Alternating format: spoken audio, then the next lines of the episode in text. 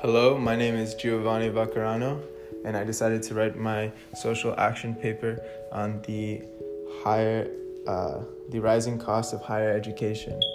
And from 2008 to 2020, there's been an increase in tuition, and uh, my paper covers who it affects, the outcome of poor funding, and the solutions that that follow. So, for who it affects, um, you can see a lot of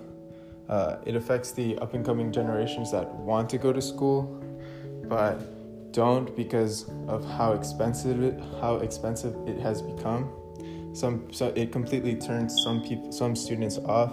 especially um, immigrant students and people who don't have um, generations before them who went to universities and colleges. Uh,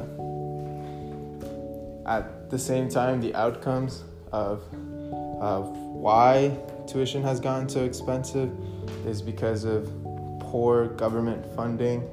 and lack of revenue streams. So, uh, this has created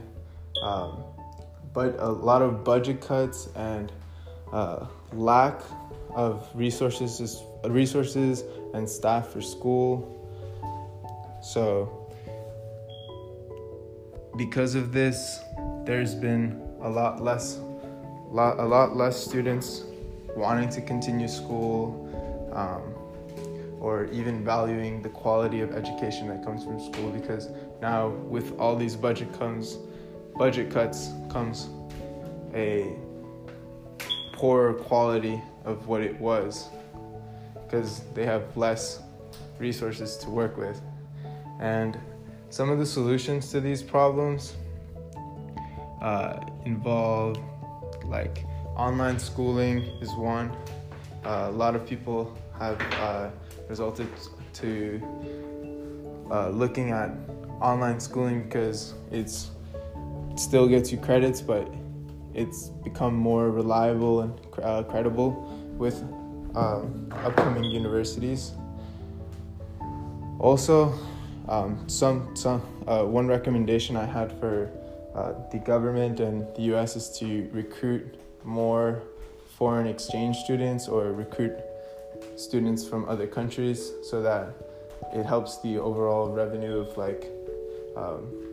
money come into the university because uh, that's also a huge problem with like people not being able to afford school and just having more diverse a more diverse population and just having people more connected